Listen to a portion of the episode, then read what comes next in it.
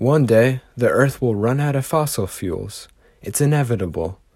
So we're really playing a dangerous game because if we don't accelerate the shift to renewable energy now, we run the risk of not having the infrastructure later to support our lives.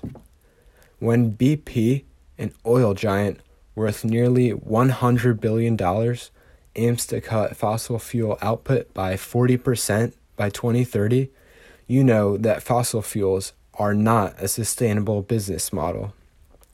At our current rate of consumption, models show the Earth will run out of fossil fuels in the next 50 to 100 years. As fossil fuels become scarcer and reserves become harder to extract, the price of fossil fuels will continue to increase as the price of renewable energy continues to decrease. Solar and wind energy are already cheaper than fossil fuel based energy.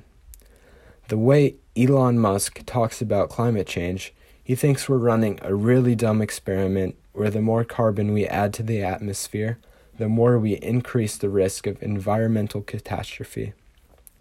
Over 97% of scientists agree that climate warming trends are extremely likely due to human activity.